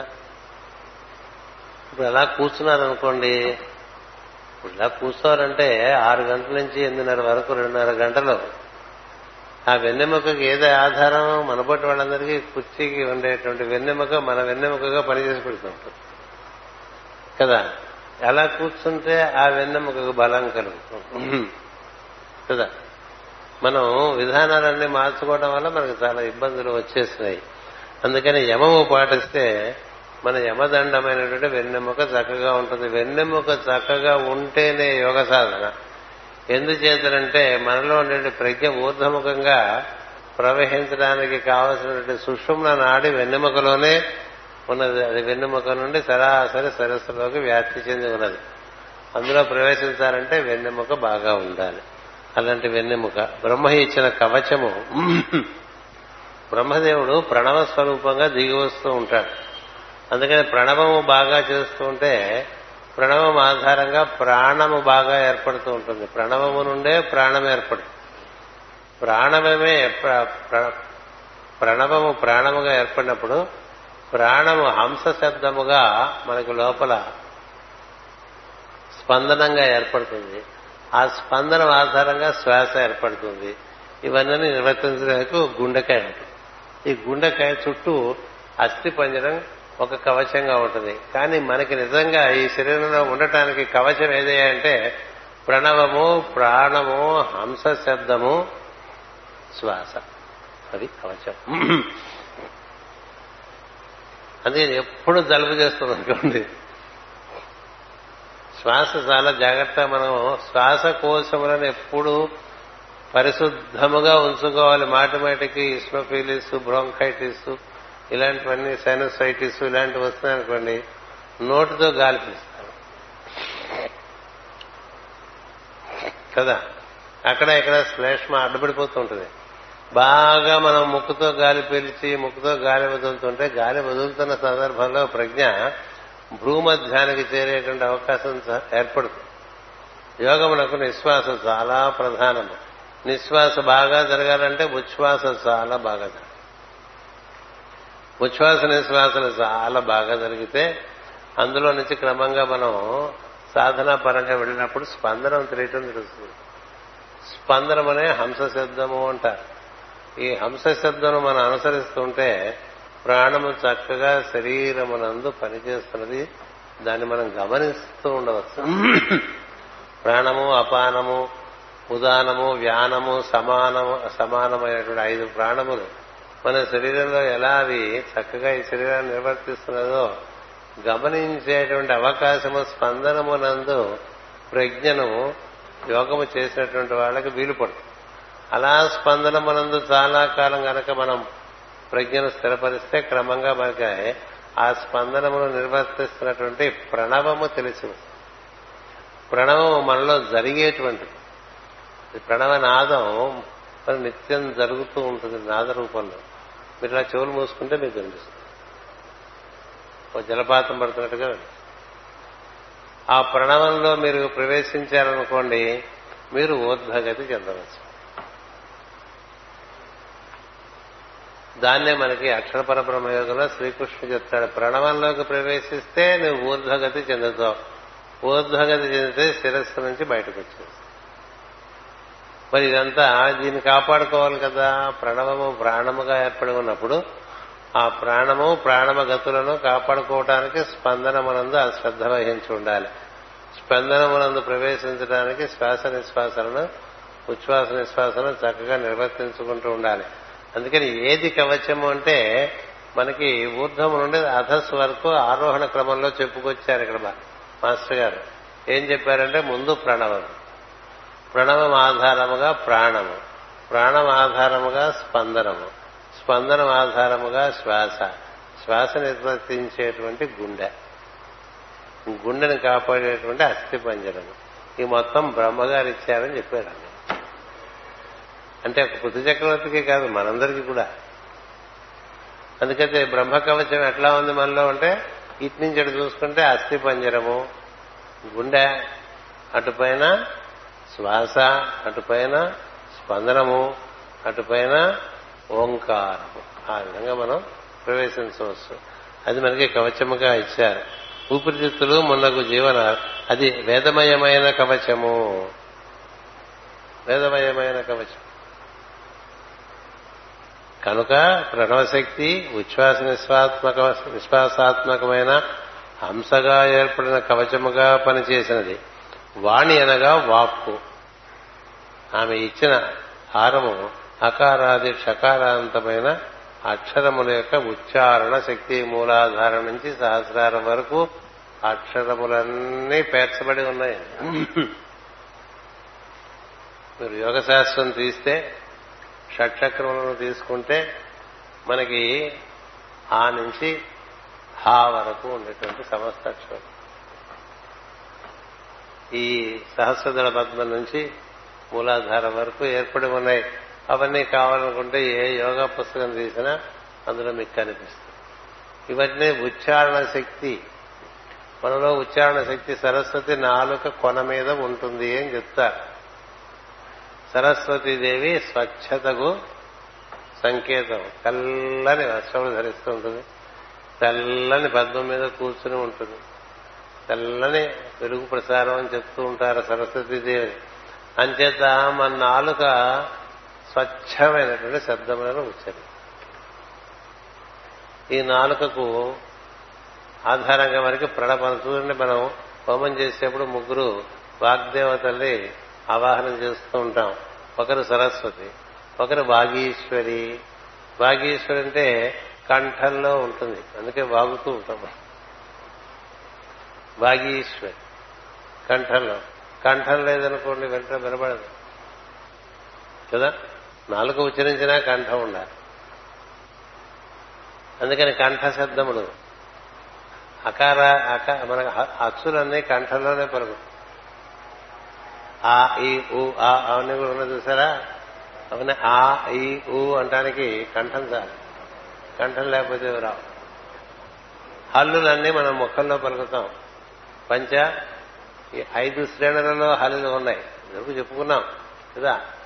కా అంటే గొంతులో పలుకుతాం.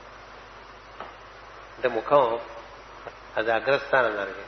చా అనగానే నోరు మధ్యలోకి వచ్చేస్తుంది. నోటి మధ్యలోకి వచ్చేస్తాం. కా చ టా అంటే ఈ దంతముల పైన ఉండేటువంటి చుగుళ్ళ దగ్గరికి వచ్చేస్తాం.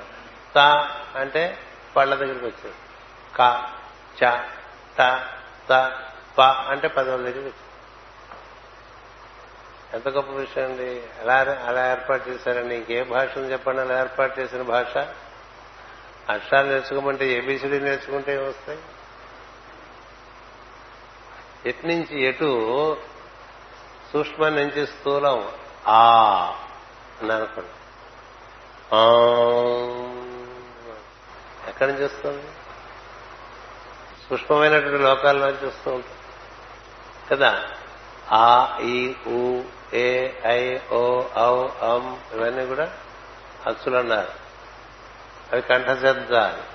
హల్లులు మన ముఖంలో పలుకుతాయండి అవి కూడా క్రమం ఉన్నది. కవర్గం ఉన్నది. చవర్గం ఉన్నది. టవర్గం ఉన్నది.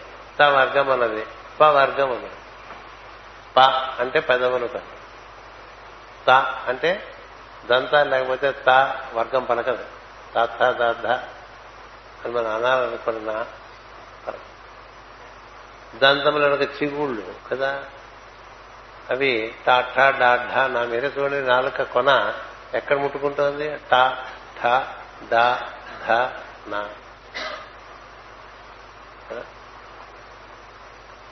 అలా మనకి వెనక్కి వెళ్ళిన కా అంటే బాగా మొదల్లో ఉంటుంది ముఖములకు చా అంటే మధ్యంగా ఉంటుంది. తా ఇంకొంచెం బాక్యం అవుతుంది. టా ఇంకొంచెం బాక్యం అవుతుంది. పా పచట తా పా. ఇట్లా మనకి ఇవన్నీ మన ఎందు నిర్వర్తిస్తున్న శబ్దములు చక్కగా ఉచ్చరిస్తే మొత్తం అకారాది చకారాంతం అకారాది షకారాంతం అంటూ ఉంటారు లాక్ష అని కదా? ఇవన్నీ పలికితే మనలో ఉన్నటువంటి పంచాషట్ పీఠములన్నీ కూడా ప్రచోదితమవుతాయండి. అది సంస్కృత భాషకు గొప్పతనం. పంచాషట్ పీఠ రూపిణి అని పాడుతుంటాయి కదా? అంచేత ఈ కేంద్రములన్నీ కేవలము నాలుక ఒక్కొక్క చోట ఒక్కొక్క విధంగా స్పృశించడం చేత ఒక్కొక్క ప్రజ్ఞ మేల్కాంచుతూ ఉంటుంది. అలాంటి నాలుకను ఇతరములైన విషయములైన మనం వినియోగిస్తూ ఉంటే మనం ఎంత ధ్వంసం చేసుకుంటున్నామో మనలో ఉండేటువంటి చైతన్యాన్ని కూడా మనం ఆలోచించుకోవాలి. కదా? దేని వలన ఉద్ధారణో దాని వలనే పతనము కూడా. కదా? ధనం ఎంత ఆనందాన్ని ఇస్తున్నా ధనం అంత దుఃఖం కూడా కలిగించదు. ఏదైనా ఒక కత్తి కూరగాయలు కోసుకోవచ్చు గొంతులు కూడా కోసేసి అదేవిధంగా వాక్కు. అలా వాక్కు సరస్వతీదేవి ఆయనకు ఒక హారముగా ఏర్పడి ఉన్నదండి. ఇది ఒక విధమైనటువంటి అవగాహన ఒక పద్యానికి సంబంధించింది. ఇది కిందటిసారి చదివి వదిలేశా. ఈసారి వివరించా. ఈసారి మళ్ళీ ఒకటి చదివి వదిలేస్తా. పై తరగతిలో వివరించుకోవడానికి ప్రయత్నం చేయొచ్చు. విష్ణుమూర్తి సుదర్శన చక్రం ఇచ్చాను సుదర్శనము అంటే ఏమిటో తెలుసా? ఏం చూసినా రూపము విష్ణువుగాను అందు వసిస్తున్నటువంటిది వాసుదేవుడుగాను ఆ దానికి మూలమైనటువంటిది నారాయణుడుగాను కనిపిస్తుంటే సుదర్శనం. మొట్టమొదట ప్రథమ స్కందంలో చక్ర ధ్యానం ఇచ్చారు మనకి సుదర్శన చక్ర ధ్యానము సుదర్శన దర్శనము ఇచ్చారు. దేనైనా చూడండి ముందు చూడంగానే ఇది విష్ణు రూపం అనిపించింది అటు అలా అనిపిస్తే ఒక ద్వారం తెలుసుకుంటుంది ఏదైనా కావచ్చు. కనపడ్డది ఏదైనా అది విష్ణువే. రూపం విష్ణువు. దానిలోంచి అలా ప్రవర్తిస్తుంది. కుక్క కుక్కలా ప్రవర్తిస్తుంది. పిల్లి పిల్లిలా ప్రవర్తిస్తుంది. దోమ దోమలాగా చీమ చీమలాగా బలి బలిలాగా అట్లాగే మనుషులు కూడా వారి వారి ప్రవర్తనలు వాళ్ళకు ఉంటాయి ఈ ప్రవర్తనకు ఆధారమైన దైవమును వాసుదేవుడు. అందుకని వాడి చేష్టలు వికృతంగా ఉండవచ్చు కానీ నత్తకుని భంగి పెక్కకు ముత్తులతో ఎవడాడు అని పద్యం చదువుకున్నాం అనుకోండి. చదువుకుంటే ఈ విధంగా ఇక్కడ నర్తిస్తున్నాడు అనేది ఎవరికి తెలుస్తుంది? గమనించేవాడికి తెలుసు. గమనించడం అనేటువంటిది యోగంలో ఉత్తమోత్తమైనటువంటి గుణం. ఇంకెంతకన్నా మించిన గుణమేం లేదు. What is yoga? The key note of yoga అంటే observation. To observe.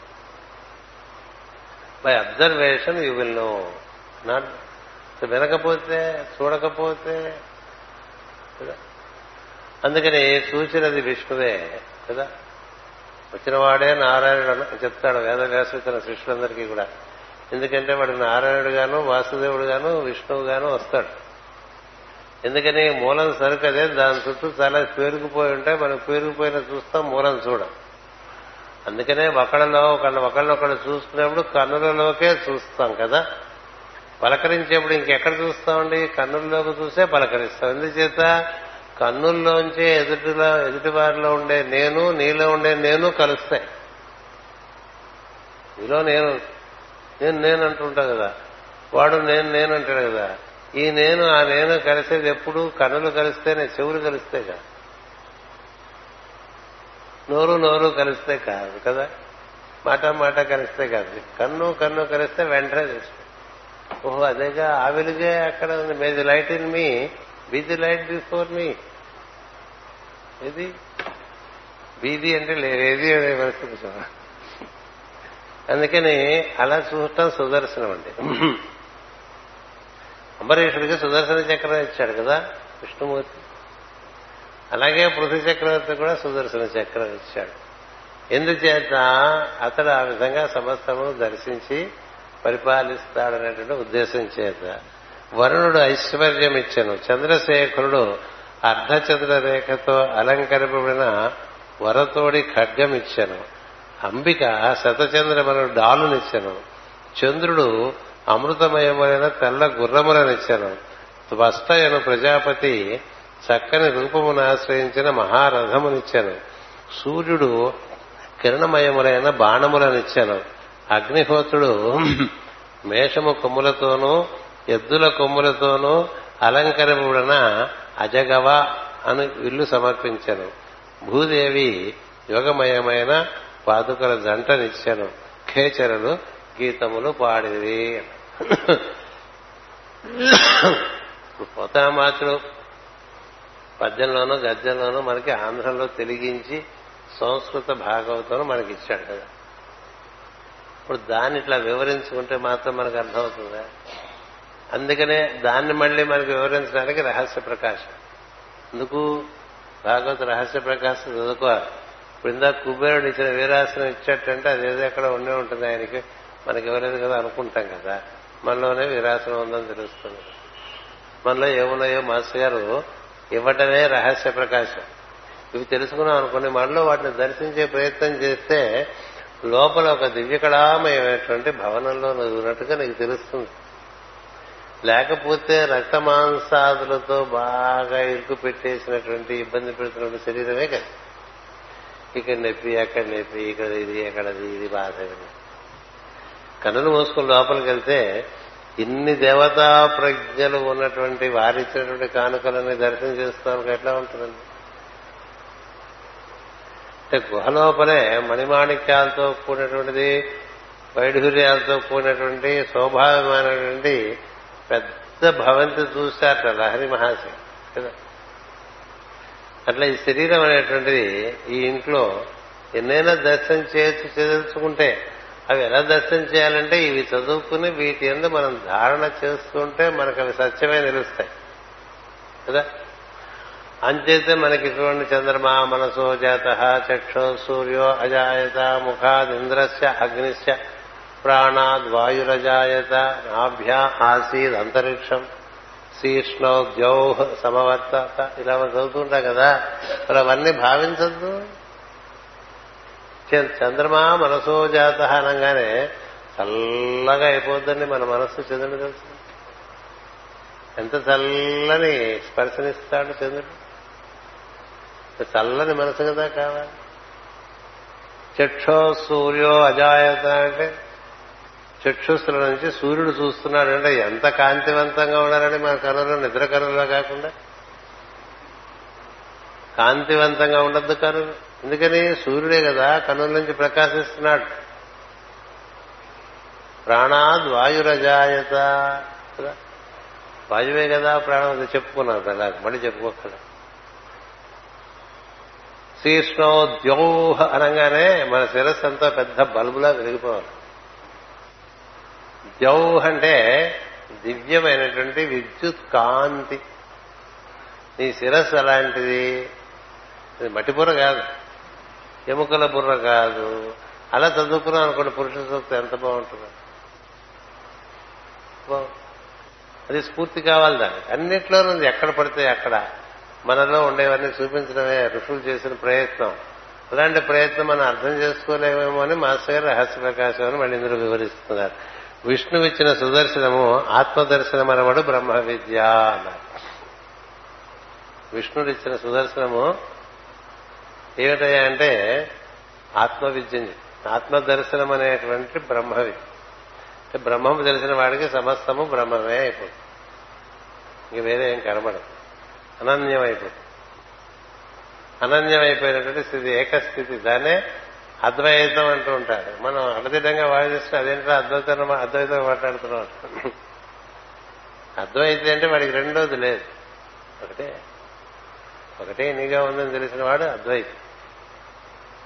దాన్ని దర్శిస్తూ ఉంటాడు. అంచేత అలాంటి విద్య సుదర్శనం ద్వారా లభిస్తుంది. సుదర్శన క్రియ సుదర్శన క్రియ అని ఇప్పుడు హోమాలు చేస్తున్నారు గొప్పగా.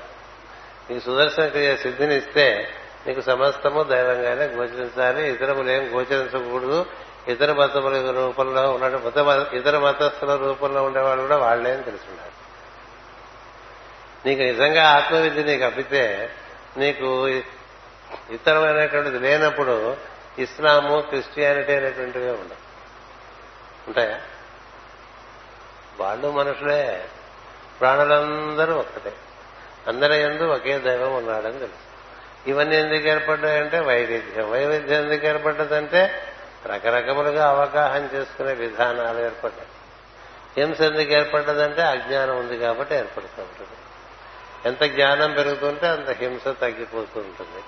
అంచేత ఇక్కడ సుదర్శనము ఆత్మవిద్య ఆత్మవిద్య బ్రహ్మ విద్య అని చెప్పారు మాస్టర్ గారు.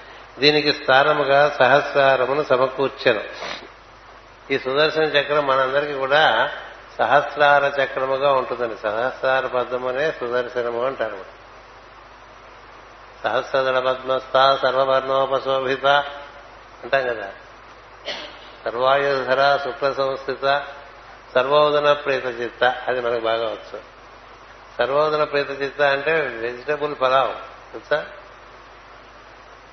అన్ని కూరలు వేసి అన్నం వండేస్తే అది సర్వోదనం అంటారు దాన్ని. అందుకని సహస్రానికి ఆహారం ఇచ్చేస్తారు అంటే సహస్రాలు. పాయసాన్న ప్రియాత్మకత అంటే గొంతు బాగుండకపోతే పాయసాన్నం తినమన్నారు. గొంతు గుండెకాయ బాగుండకపోతే నేతి అన్నం తినమన్నారండి. స్నిగ్ధోదన ప్రీత చిత్త. మనకేం చెప్తారు? కాస్త గుండె కొద్దిగా అదో మాదిరిగా ఉందంటే నెయ్యి మానేయండి వస్తారు అంటే ఋషుల మార్గం నమ్మితే ఒక రకంగా ఉంటుంది. మనకేదో జ్ఞానాజ్ఞానములతో కూడినటువంటి శాస్త్రాలు ఉంటూ ఉంటాయి. అవి నమ్ముకుంటే ఒక రకంగా ఉంటుంది. నా మాస్ గారు మాట చెప్పారు ఒకసారి.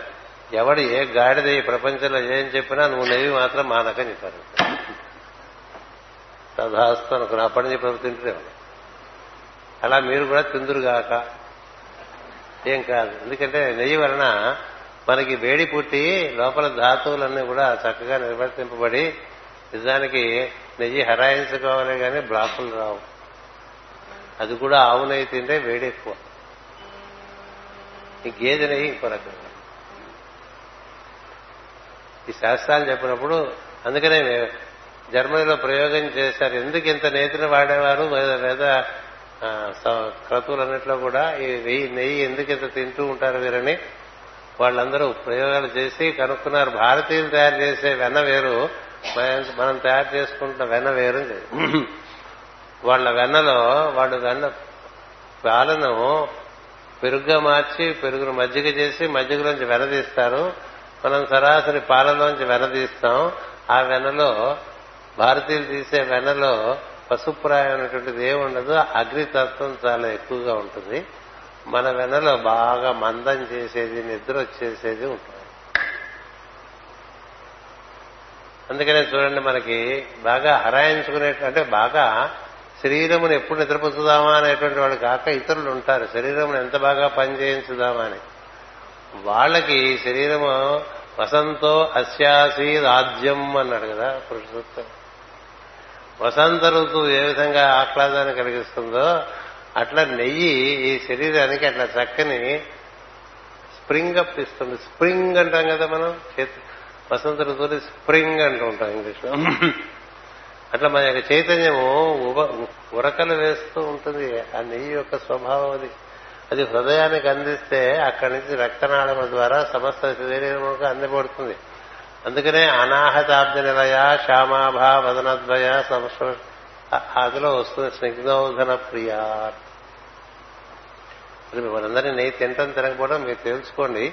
అదిలా ఉండగా విషయం చెప్పడం ఏంటంటే ఆ విధంగా సహస్రారమనంద సర్వోదన ప్రీత చిత్తంలోంచే మనం హృదయంలోకి వచ్చేసాం. సర్వోదన ప్రీత చిత్త.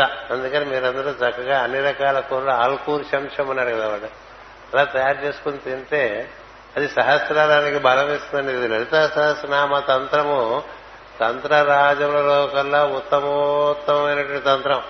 అందులో ఏడు ప్రజ్ఞా కేంద్రములకు పుష్టినిచ్చేటువంటి ఆహారం చెప్పారు. ఆ పేరు మీ ఇష్టం. అందుచేత ఈ సహస్రారమునందు ఈ విధంగా మనకి సహస్రార చక్రం అందుకని సహస్ర శీర్ష పురుష. అంటే పురుషుడు సహస్రమును శీర్షముగా గలవాడు అర్థము. మనందరికీ ఇక్కడ ఉన్నది సహస్రార చక్రం. అది ఉందని కానీ మనకి తెలియదుగా అది మన ఎందు మేల్కొని ఉండాలిగా. ఆయన ఎందు అది మేల్కొని ఉన్నది. దీనికి స్థానముగా సహస్రారములు సమకూర్చిన వరుడిచ్చిన వరుణుడిచ్చిన ఐశ్వర్యము జలమయ దేహమును నిర్వర్తించు నాభిస్థానము వరుణుడు జలమునకు అధిదేవత. అందుకని మనకి ఒంట్లో నీటి తత్వం బ్యాలెన్స్ తప్పితేనే మణిపూరక చక్రం బాగా పనిచేయకపోతే నీరు సమతుల్యంగా ఉండదు. గుర్తుపెట్టుకోండి అన్ని పుస్తకాలు ఏముంటుందంటే మూలాధారం భౌతిక పదార్థానికి స్వాధిష్టానం అగ్నికి ఆది స్వాధిష్టానము జలమునకు మణిపూరకం అగ్నికి అని చెప్తారు. కానీ శంకరాచార్యుల వారు రామానుజాచార్యుల వారు అది తప్పని చెప్పారు. మాస్టర్ గారు కూడా అదే ధృవపరిచారు మణిపూరకం అంటే పూరించేది ఎప్పుడు కూడా నీటితోనే పూరించడం ఉంటుంది. అగ్నితో పూరించడం ఉండదు. మణిపూరకము జలమయ జల లక్షణము కలిగినటువంటి. మణిపూరకం అంటే బొడ్డు. అందుకని నీళ్ళు మనలో కొంచెం సమతుల్యంగా లేవనుకోండి కాళ్ళు వాయటటువంటి జరుగుతూ ఉంటాయి కదా. పుళ్ళు బాగా పెరిగిపోవటం నీరు పెరిగిపోవటం వంటివన్నీ. ఇవన్నీ సరిదిద్దుకోవాలంటే మణిపూరకము బాగా. మణిపూరకం బాగా పనిచేయాలంటే ఓంకారం చేసేప్పుడు మణిపూరకం నుంచి ఉద్భవిస్తున్నట్టుగా నిశ్వాసతో బాగా చేస్తాం. ఆ మణిపూరకము అట్లా మణిపూరకము జలమయమైనటువంటి స్థానం కాబట్టి ఆ మణిపూరకము దగ్గర జలమును ఏర్పాటు చేసి ఎవరు వరుణుడు నాభిస్తారు. దీనినే మణిపూర చక్రం అందరు. అక్కడ జలములు చక్కగా ఉంటేనే సమతుల్యంగా జలములు ఉన్నటువంటి వాడికి జీవితము రసోపేతంగా ఉంటుంది. రుచి. కొంతమంది రుచి ఉన్నా లేకపోయినా అది తినేస్తుంటారు కదా. అసలు భగవంతుడే రుచి అని చెప్పారు. పెద్దవాడు రసోవై సహా అన్నారు. రసోవై సహా అంటే రుచి కోసం అట్లా మంకు పట్టు పట్టకూడదు కానీ ఏదైనా రుచికరంగా ఉండాలి. మనం భాషణం చేసినా రుచికరంగా ఉండాలి. కదా? మనం ఏది దర్శించినా అది మనకి రుచికరంగా ఉంటేనే దర్శిస్తాం. ఏది స్పర్శించినా రుచికరంగా ఉంటేనే స్పర్శిస్తాం. రుచి అంటే వెలుగు అని అర్థం. అంచేత జలములు మన ఎందు సరిగా సమతుల్యంగా లేకపోతే మనకి జీవితము అంత రసోపేతంగా ఉండదు.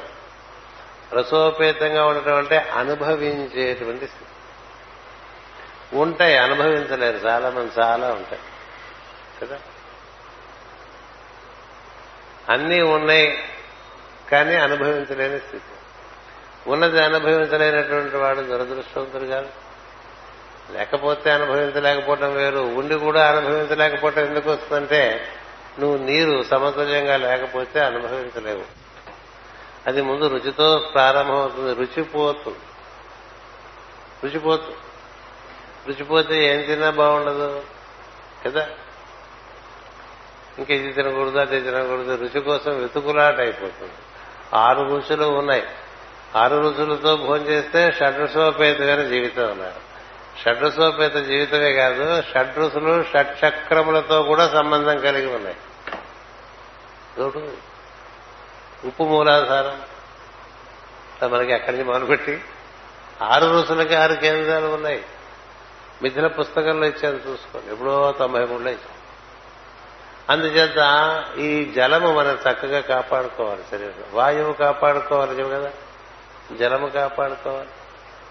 అందుచేత అది ఇచ్చేట చంద్రశేఖరుడు ఇచ్చిన వరతో కూడిన ఖడ్గము ఇంద్రియార్థములతో కూడిన వివేకమును జ్ఞానశక్తి. ఖడ్గము అంటే ఇది కార్యము ఇది అకార్యము అని చక్కగా విశదపరిచేటువంటి ఒక నిశ్చితమైనటువంటి బుద్ధి. దాన్ని ఖడ్గం అంటారు. అందుకని ఖడ్గం ధరిస్తూ ఉంటారు యోగులు కూడా. చంద్రశేఖరుడు ఇచ్చినటువంటి ఖడ్గం ఏమిటంటే విచక్షణాశక్తి. అంటే ఇది చేయదగిన పని ఇది చేయదగని పని. ఇది మాట్లాడవలసిన మాట ఇది మాట్లాడకూడని మాట. ఇది చేయవలసిన భావము ఇది చేయకూడని భావము. అంతే. ఈ కర్మేంద్రియములు నిర్వర్తించుకోవటంలో విచక్షణ కావాలి. జ్ఞానేంద్రియములు నిర్వర్తించుకోవడంలో విచక్షణ కావాలి.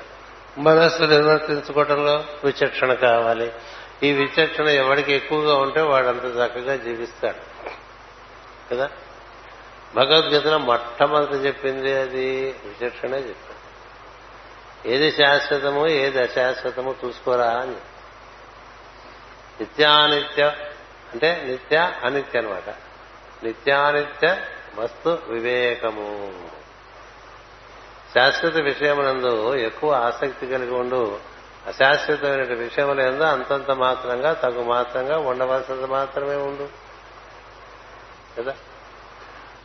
అందుచేత అన్ని వచ్చిపోయేవే. ఈ వచ్చిపోయే వాటిలో ఎప్పుడు నీతో ఉండేది ఏమిటి అని అడిగితే మహాభారతంలో చెప్తారు ధర్మము అని. నీతో వచ్చేటువంటిది నువ్వు నిర్వర్తించిన ధర్మాధర్మములే. అధర్మము దుఃఖం కలిగిస్తూ ఉంటుంది ధర్మము ఉన్నత కలిగిస్తుంది. అందుచేత అన్ని వచ్చిపోయేవే. శరీరం దగ్గర నుంచి కూడా అన్ని వచ్చిపోయాయి వచ్చిందల్లా పోతుందని చెప్పాడు. ఇందులో ఏది శాశ్వతమో దాన్ని అనుసరించు అని చెప్పాడు. ధర్మం శాశ్వతం కాబట్టి ధర్మాన్ని అనుసరించని చెప్తాడు. అందుచేత అలాంటి కత్తి చంద్రశేఖరుడు ఇచ్చాట చంద్రశేఖరుడు అని ఎందుకన్నారండి అక్కడ? ఇంకో శేఖరుడు వరుస శివుడు చాలా పేర్లు ఉన్నాయి కదా. శివో శివో మహేశ్వర శంభు అంటూ చదువుతూ ఉంటాయి కదా అష్టోత్తరం ఎందుకు చంద్రశేఖర్ అంటే మనసులో నిలబడిపోయింది ఆ విచక్షణ. చంద్రామ మనసు కదా. విచక్షణ బుద్ధిలో ఉన్నా అది మనస్సులోకి దిగలేదనుకోండి. ఏ ఉపయోగం? సమయానికి గుర్తురాదు. సమయం దాటిపోయిన తర్వాత గుర్తొస్తే ఉపయోగం లేదు. సమయానికి ముందు ఎంతసేపు గుర్తున్నా ఉపయోగం లేదు. సరిగా సమయానికి గుర్తు రావడం అనేటువంటిది అది బుద్ధి యొక్క అనుగ్రహం. బుద్ధి మన అందరి వెలుగు.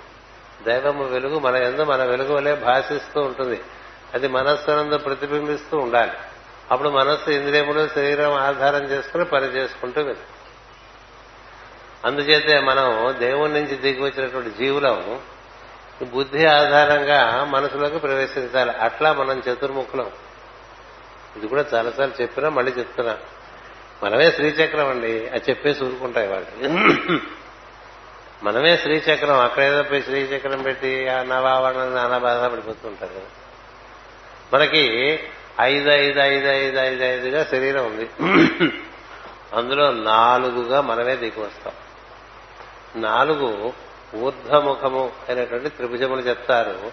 ఐదు అధోముఖమైన త్రిభుజములను చెప్తారు శ్రీచక్రంలో.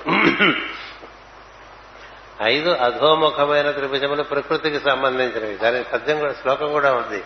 సౌందర్య లహరణ నాలుగు ఊర్ధముఖమైనటువంటి త్రిభుజములు ఉన్నాయి. ఏమిటి ఆ నాలుగు అంటే మనలోని దైవము మనము.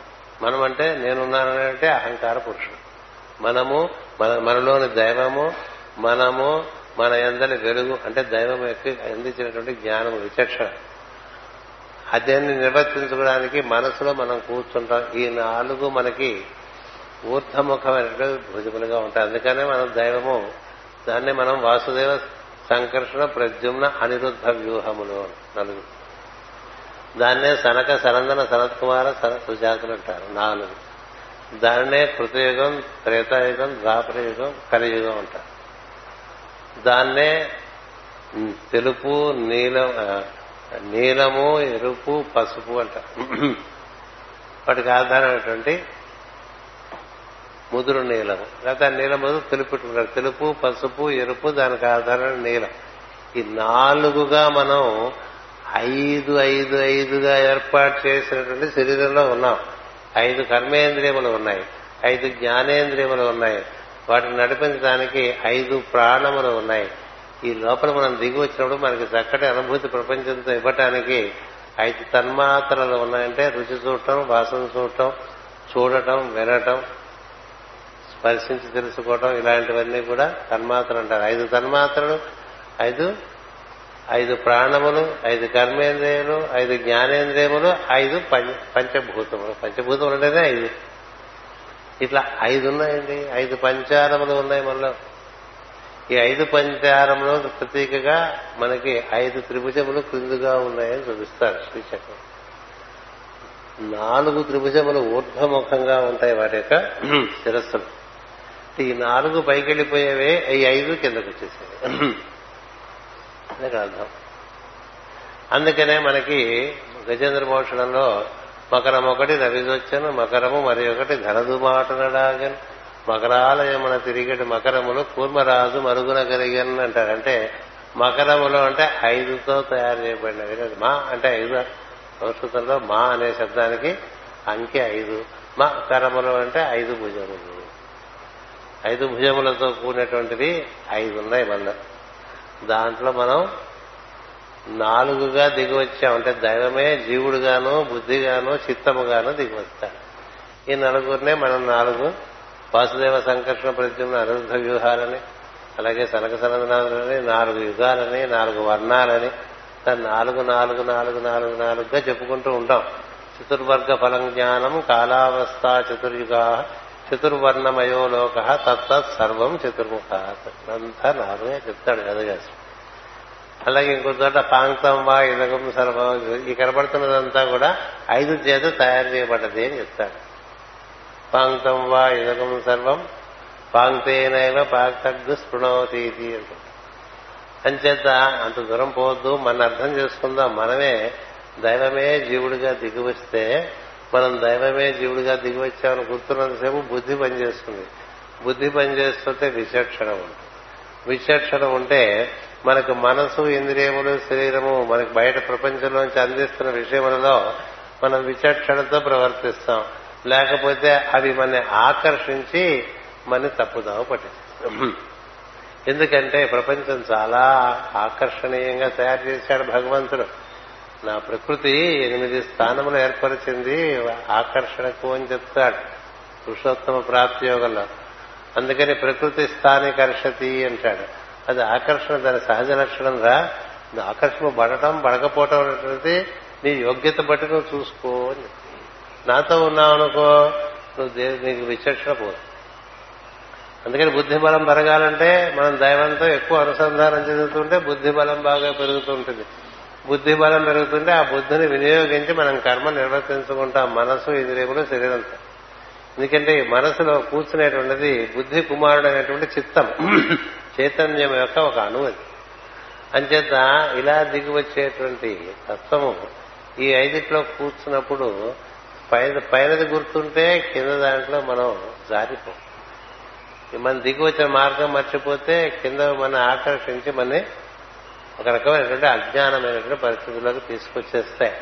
అందుచేత ఆది గురువు సృష్టికే గురువు అయినటువంటి పరమేశ్వరుడు ఏం చేశాడు? చంద్రశేఖరుడు ఈ ఖడ్గాన్ని ఇచ్చాడండి. దానివల్ల ఆయనకి విచక్షణ అనేటువంటిది మనసులో ఏర్పడింది. మనసులో ఏర్పడింది అంటే బుద్ధి మనసుతో బాగా తోడై ఉన్నది.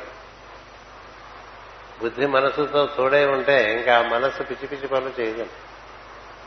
అలాంటి వాళ్ళే మహాత్ములు అవుతారు అందుకే చెప్పారు ఒకసారి ఎవరు మహాత్ములు అడిగితే బరువు మహర్షిని a master consciousness never falters అన్నారు a master consciousness never falters.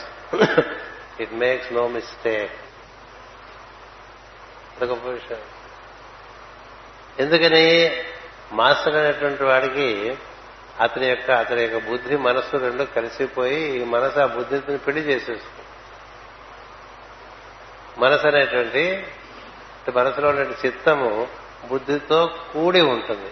బుద్ధితో కూడి ఉంటే విచక్షణ ఉంటుంది. అలా సహజంగా బుద్ధి చక్రవర్తికి ఏర్పాటు అయిపోయింది మనకు కూడా ఏర్పాటు చేస్తాడు ఆయన ప్రార్థన చేస్తాడు. అందుకనే మనకు అక్షరాభ్యాసమే ఆయనతో మొదలు పెడతాం కదా? ఓం నమ శివాయ అని ఎందుకు మొదలు పెడతాం బుద్ధి ప్రచోదనం. ఆ విధంగా ఆయన ఇచ్చాడు. అంబిక అంతవరకు ఉంచుకుందాం అంబిక ఇచ్చిన డాలు చంద్రకళలతో అమావాస్య పూర్ణిమలతో కూడిన చంద్రమాస సంవత్సర చక్రము. దాని గురించి పై తరగతిలో చెప్పుకుందాం. స్వస్తి ప్రజాభ్య పరిపాలయంతాం న్యాయేన మార్గేణ మహిమహేషా. ఓ బ్రాహ్మణేభ్య శుభమస్తు నిత్యం. లోకా సమస్త సుఖినో భవంతు. లోకా సమస్త సుఖినో భవంతు. లోకా సమస్త సుఖినో భవంతు. ఓం శాంతి శాంతి శాంతి.